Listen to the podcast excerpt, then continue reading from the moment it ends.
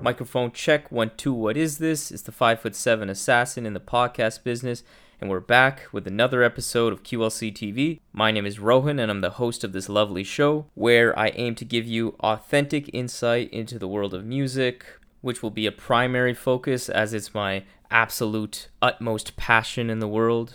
I just love music. I'll also be talking about politics, culture, sports, as well as personal topics related to growing into adulthood, as all of this is delivered from the perspective of a 25-year-old Indian man living in Canada, trying to make sense of not only myself, but of the world. So all in all, I thank you so much for listening and taking part in this creative journey that I'm embarking on with QLC TV, and I just hope that this platform will not only give myself, but give those listening something nice to look forward to when they wake up in the morning, because if I achieved that, then I've succeeded. Good day, everybody. My name is Rohan. It's August 23rd, and I'm here to talk all music today in this episode of QLC TV, starting with the Drake track review of Laugh Now, Cry Later featuring Lil Durk, and then also I'm going to transition into talking about going to be a kind of a new segment, new music roundup, where basically I just talk about the latest music that's came out. I'll deep dive on a couple projects and then just quickly touch on my thoughts on other projects, other songs that have came out. So starting with this Drake song, I think it's pretty good. At first was definitely kind of bland, but then the beat, the warmth in the trumpets, the horns that are playing, definitely adds to the song, and it's pretty catchy. I think Drake's flow is pretty nice, especially towards the end of the song, where it seems like it's just the hook constantly, but then he transitions into a verse that sounds really good. Lil Durk's addition to the song was okay. Like, I'm not a huge fan of him, but it didn't wreck the song. So does it make me more excited for this project that should be coming out anytime now, called Certified Lover Boy? Not really.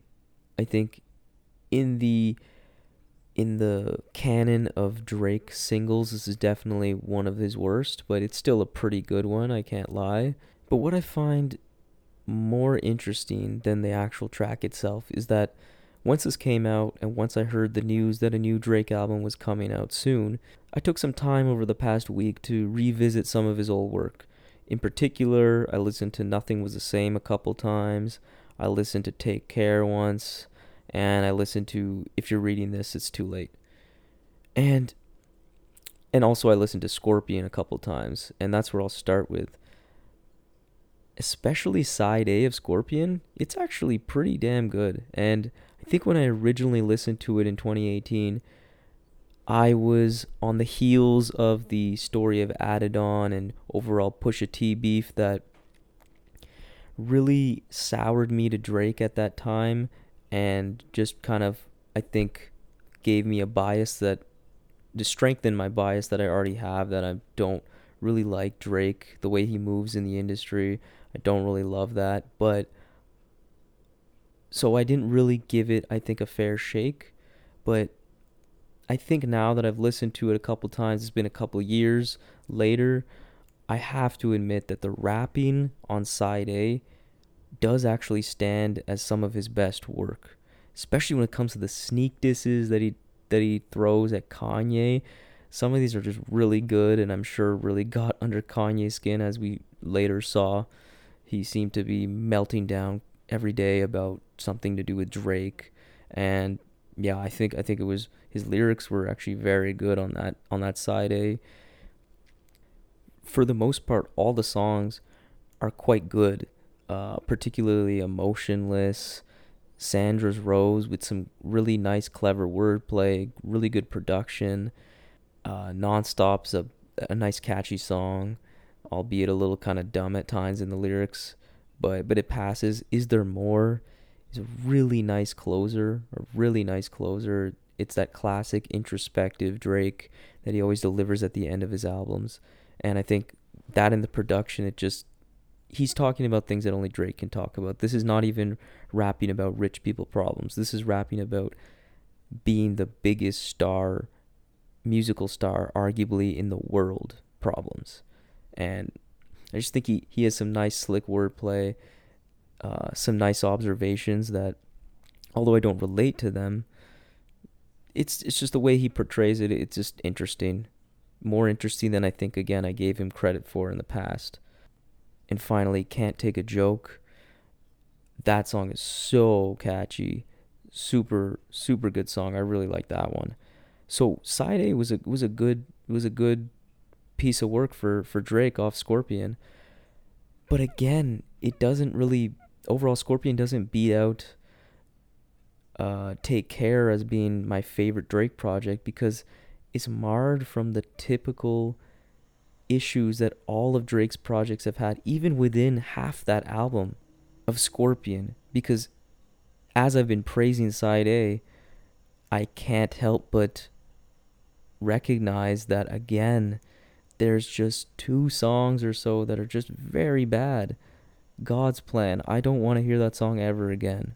It's just so overplayed, but more than that, it's not really a good song even when I first heard it. And then I'm Upset.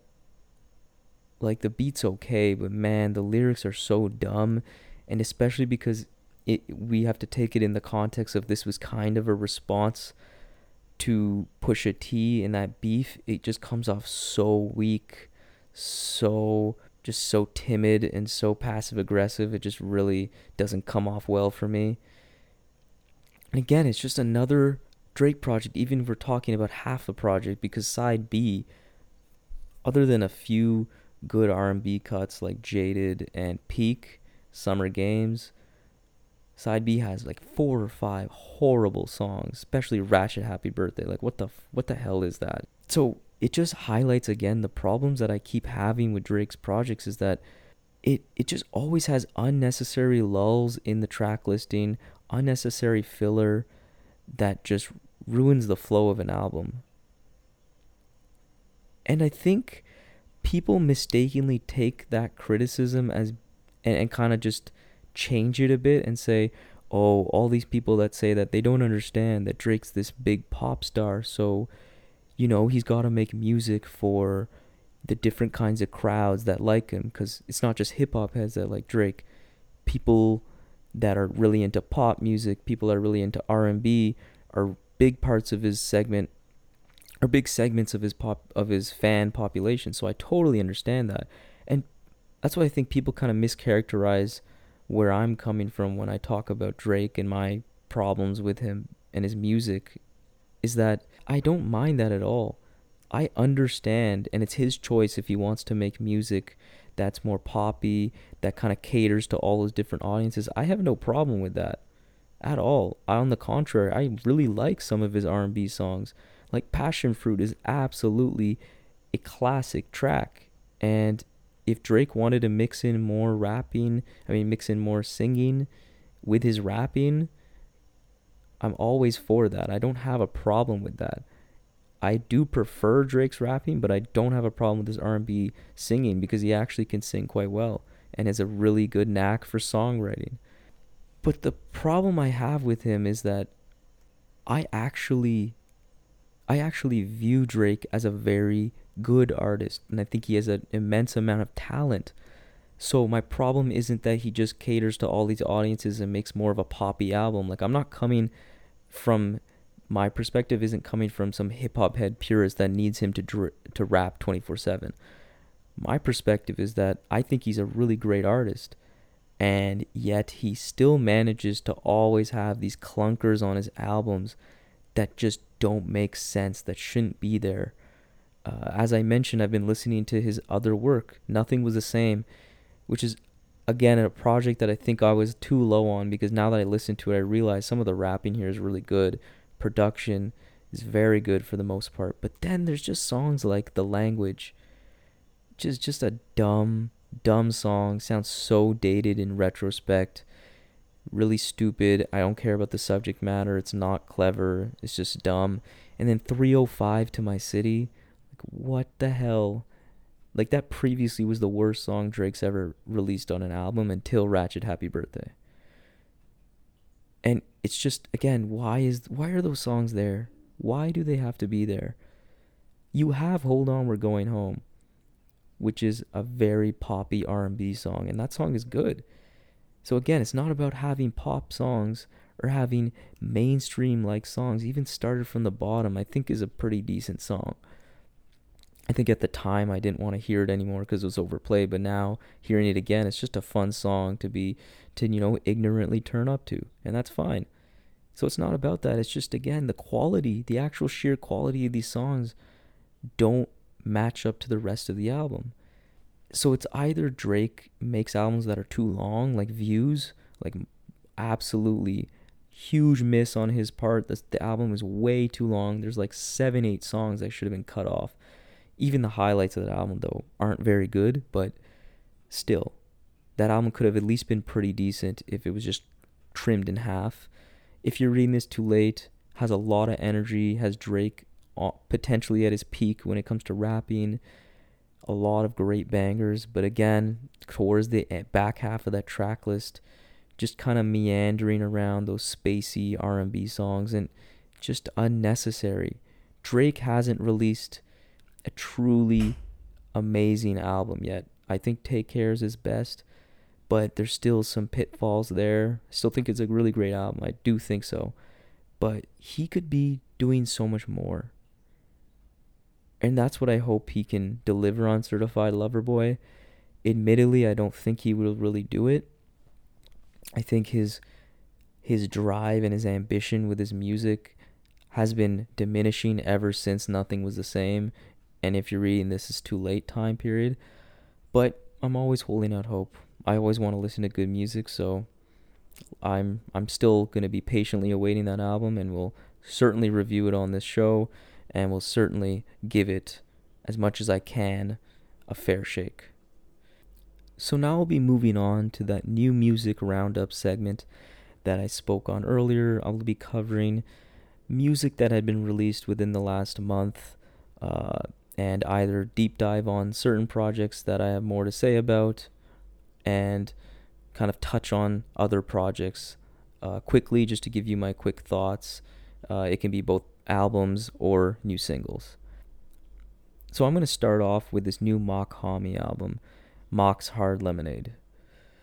So I mentioned this guy in my top 20 albums of the mid-year, but for those who didn't listen to that, Mach is a enigmatic, elusive figure in the underground scene of rap who boasts a truly unique and lo-fi sort of abstract hip-hop sound, and he treats his music like rare collectibles where he sells them for extremely high prices. One of his albums, which I think is his best, HBO, sold famously for $1,000 a copy, was not available on any streaming sites as well. This new project that I'll be talking about now is sold for $444 for like the deluxe vinyl edition, and it's only being streamed exclusively on Tidal, because those who don't know, Mach actually has a ton of respect in the rap game, and even with the greats like Jay-Z, who runs Tidal, and he's a huge fan of his, and I'm sure they brokered a really favorable deal for him to have it streaming exclusively on Tidal. So good for Mach for setting that deal up. And overall, the way this album was rolled out was unlike any of his previous projects, at least over the past few years. As I mentioned, this is an exclusive stream to Tidal, and other than his EP or short project called WAP Con Jogi, that album was briefly streaming on like all of the regular streaming distributors like Apple Music, Spotify, Tidal, but then it had been taken off after a month or two.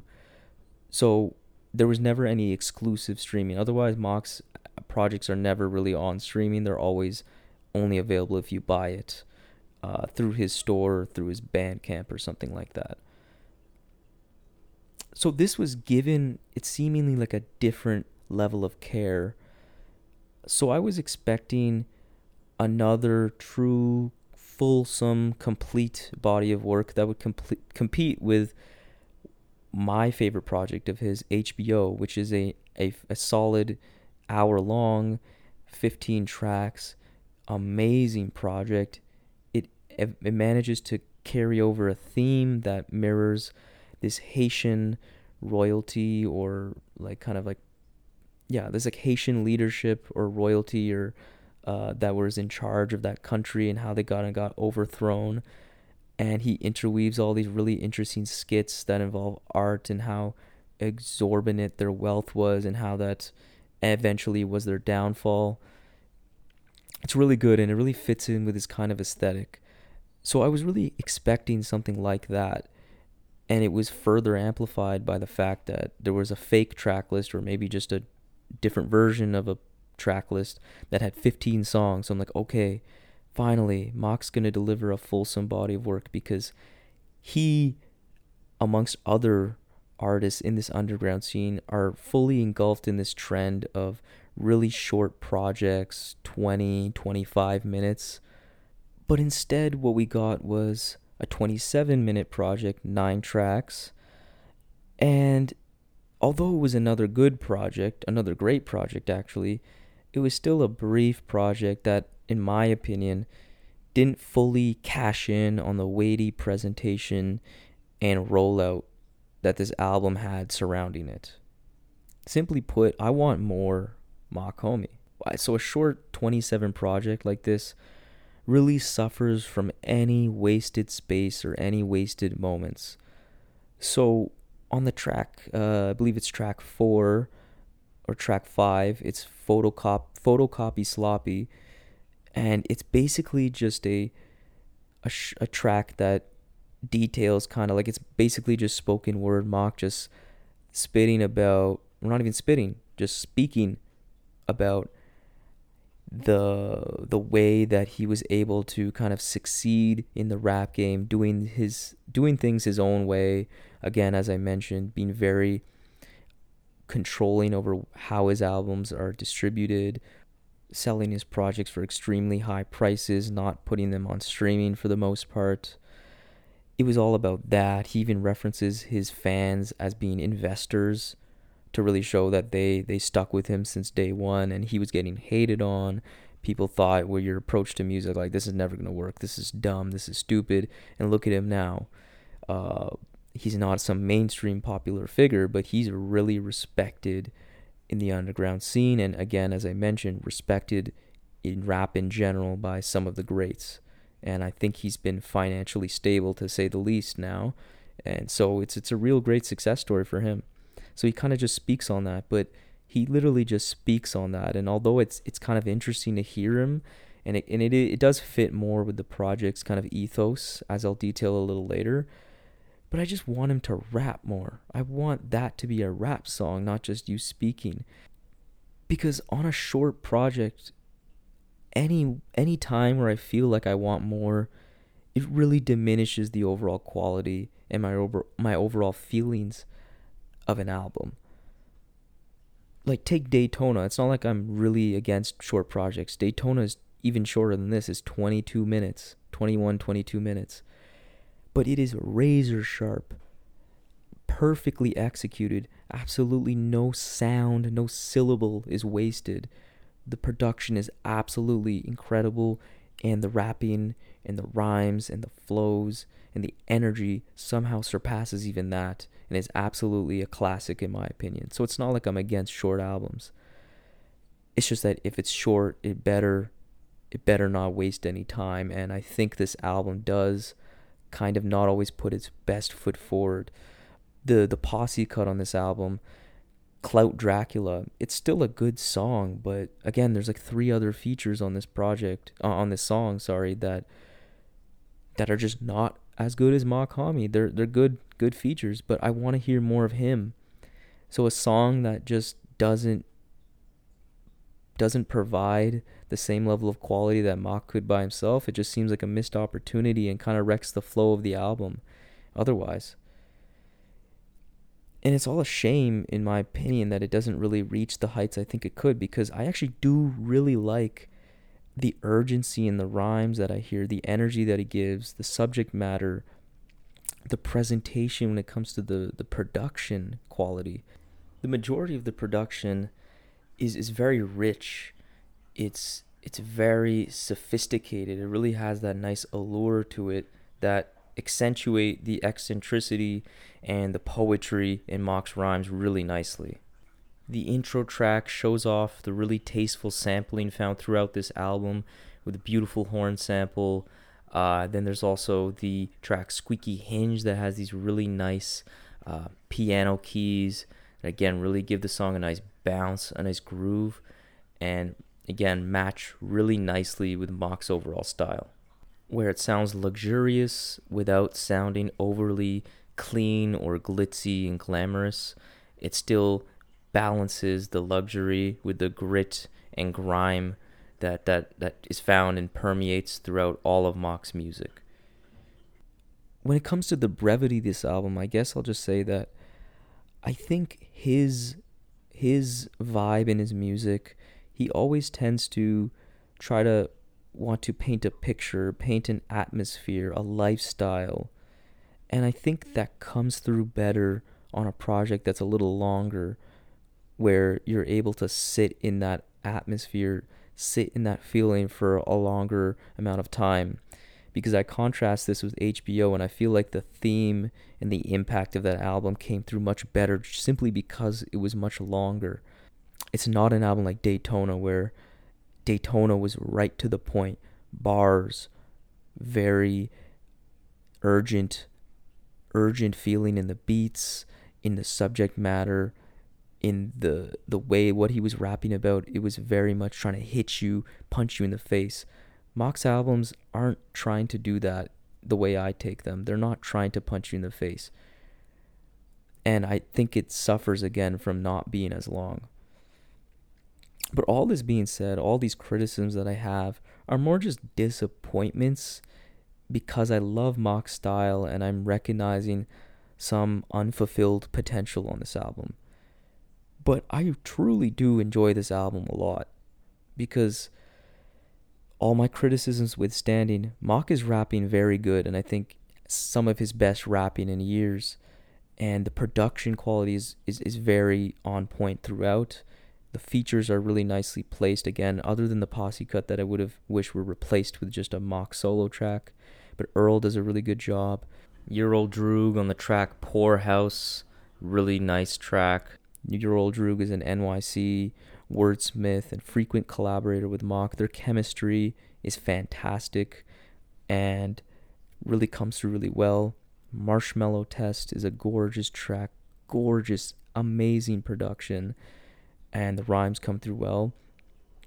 And then overall, I think the album starts and finishes on really high notes and really set the stage nicely with really impassioned performances from Mach, delivering that signature kind of oddball, high art approach to his rhymes, particularly on NJ Ultra, the concluding track, where you can hear his voice crack at times, adding to the emphasis and passion behind his words. Really defined, it comes through really confident, and it ends the album on a really high note. So to conclude, after my initial disappointment was kind of processed, I realized that other than a couple criticisms being Clout Dracula's inclusion on this project and the brevity, I really do like this album. Because although it could have been more impactful for the reasons that I previously stated, this album still does succeed in delivering that key message, that key Mach-Hommy ethos that he perfectly raps about on the penultimate track, Squeaky Hinge, where he says, "Mach-Hommy must have saw something outside of his core. Everybody got it for the cheap, he got it for more." And he repeats this twice. And this refrain perfectly encapsulates everything about what I mentioned about how Mach was such a pioneer in the game. And that line says it perfectly. Mach-Hommy, he's speaking in third person here. He clearly saw something greater inside of himself that he was capable of doing that others thought was impossible, thought was stupid. You can't sell your albums for that much. You can't just avoid streaming and just try to make a career treating your music this way. That's not going to work. But Mach saw and bet on himself, saw the potential and bet on himself, and look at it where he is now. Everybody else is selling their music just at the regular cheap prices, depending on streaming and the pennies that you get from that, whereas he sells his music truly like a rare collectibles for high prices, limiting the availability of it, and thriving, and absolutely thriving. And more than that, that ethos that I'm speaking on and that line in particular, Mach-Hommy must have saw something outside of his core. Everybody got it for the cheap. He got it for more. It makes my opening criticisms of the album not necessarily following through with the backing up the mystique and weight that surrounded this album. It makes that criticism irrelevant and moot. And why that is because what Mach has successfully done is he's taken control over his art and the process in which it's being valued.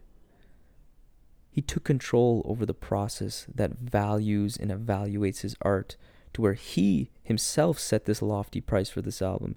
He didn't let people like me who have an opinion on if it's truly worth this much money or if it's truly so good that it doesn't need to be distributed across all streaming platforms and all this and that, or it's not long enough to justify this, that, and the third. He made it so he isn't subject to the same market forces, the same consumer demand forces that any other project has to succumb to. He took control of that, and he set his price, set his value, and stood firm in that his whole career. And he has essentially won that argument, because it doesn't matter how valuable I think the project is. He triumphed in making it so what he believes his worth is, he stood firm in it and never let that sway at all. So this powerful moment on Squeaky Hinge, really to sum this up, illustrates this mission statement of his so well, that of a pioneering artist who successfully shifted the paradigm and refused to let his music get commodified. And I think that's really special. And it's certainly been an approach that's been getting more popular in the underground scene and will certainly need to get more popular as COVID continues to impact touring in the music industry, where a lot of younger artists were depending upon to make money, because again, streaming doesn't get you much money. So true album sales and merchandise and other ways to kind of market your work is going to be absolutely vital to staying afloat. And yeah, so overall, I love this project. I think, again, it could have been a little better in parts and for my reasons previously stated, but so I give this album a strong 8.3 out of 10. It's really grown on me the more I listen to it, which is no surprise because Mach's lyricism is very layered and takes a lot of time to digest.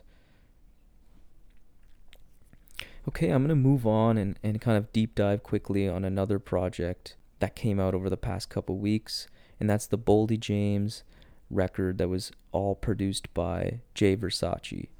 So Jay Versace is a producer, Instagram star turned producer, who really made a name for himself just off one beat off that West Side Gun Pray for Paris album earlier this year, the track Versace. And I remember in my review of this album in my top 20 of the mid-year, episode 3 of QLC TV, I was super, super high on Versace. I was super high on that production in particular. And I had a lot of high hopes for this album. But unfortunately, I think it doesn't really deliver what it could have. It's a Boldy James album, and I had previously talked about his record with The Alchemist earlier this year, and how it was a bit lacking in being dynamic, in being a true complement to support Boldy's very monotonous, steady flow. Because his later project that he released with Sterling Tolles, which I reviewed in episode 5 of QLC TV, that project really delivered because it was very free-flowing. The jazzy production was very psychedelic at times and changed up a lot to keep the album sounding fresh and exciting. And I think Boldy's project here takes a step back in the wrong direction in terms of it suffers from the same problems that Price of Tea had, but actually lacks some of the memorability of some of those beats and lacks the memorability of some of those performances from Boldy as well. Boldy sounded like he was on cruise control for the majority of this project, and although his cruise control is still very good rapping, it's more casual in effort than I would have liked. And that, coupled with the production from Jay that was nice, it was sweet, it was smooth, it was a little too simplistic and didn't take enough chances. And to top it off, it had like two pretty long skits at the beginning of ends of songs, and it was overall a 23-minute album, so that really hampered the flow of the project. You know, in isolation, the beats are good, but put all together, they don't change up enough. They come off a little too nondescript and safe than I would have liked. Yeah, so wasn't too high on this project, still enjoyable. So I'd give it like a 7, like a 6.8 or a 7.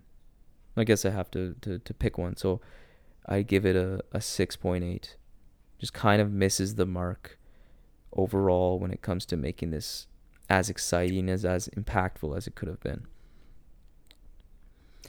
Okay, so I'll move on and quickly touch upon now some other projects here that released over the past month, starting with this Liv project. Liv is a artist that exists in that group of artists that work in that lo-fi, underground rap scene, neo-soul scene, with artists like Earl Sweatshirt, Mike, and artists like that. And this project is called Couldn't Wait to Tell You, is really, really good. It's neo-soul, it's got some psychedelic soul, and her vocals are just very silky smooth, and they clash super nice with this absolutely elegant and excellent jazzy production from a producer that I've never heard of. The producer for the majority of the project is called Mehiwan. I don't know if I'm pronouncing that right, but they did a great job on the production because it changes a lot. It's very textured, it's very detailed, and it complements Liv's personality, because her personality really shines throughout this project. It's very warm, it's very inviting, and it has a lot of highlights within this still very cohesive and well-sequenced 20-song, 48-minute project. The vignette style of having so many short tracks littered through the track list, it really adds to the kind of the colorful nature of this album, where we get blessed with so many different little nuggets of singing and instrumentation that come off really nice. Overall, I really do love this project, and I'd give it a solid 7.5 on 10. And next I'll move on to this Oblivion project. So this is a project by a producer by the name of Black Noise, who is actually Earl Sweatshirt's tour DJ, and he links up with many collaborators from that Earl Sweatshirt ecosystem, like Micah, as I mentioned, Liv, as I mentioned earlier as well. Also others like Danny Brown and Z-Loopers, and because he is a Detroit producer, so I guess that's where the Detroit connection comes from, and other artists like Baby Mother, who I've never heard of before, but she absolutely murders her feature on this song, on this album, sorry. The sound on this project is quite varied. It ranges from like hardcore hip-hop to electronic-inspired R&B, hip-hop, spacey kind of atmospheric instrumentals, and some dance elements or EDM or kind of elements put through it. It's quite a fun listen. It's really not something that I expected from an Earl Sweatshirt-related artist, but really nice. And if you're in for something that's very high energy, but still has some darkness, still has some grit to it, I highly recommend this project as well. I'd give it like a solid 7.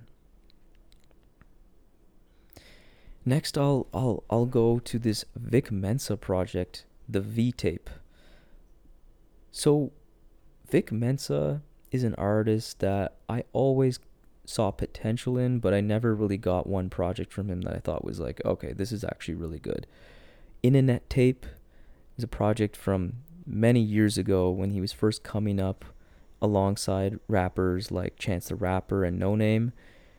And I thought, again, there was some potential. He had a pretty nice singing voice, but he also sounded way too much like a clone of Chance the Rapper at the time. He had that very, like, high-pitched, like, skittery flow that Chance was known for at the time on acid rap, and he just seemed like a less interesting version of him. But then he transitioned into getting to a little more like a rapper that talks about more serious topics, allowed a lot more darkness to enter his music. And again, there were some moments here and there, but none of his projects were all that good to me. And then he really started to fall off over the past 3-4 years. Like, he had this punk rock album. I don't even want to give you the name of it because it's just disgustingly... that's mean. It's not disgusting, but it's just really not good. And he just seemed to be falling off. Like, I don't know what was going on in his life. But out of nowhere, he drops this EP, I think, mixtape. About 26-7 minutes, and it's actually good. I'm super surprised, to be honest. Like, it's actually a solid project.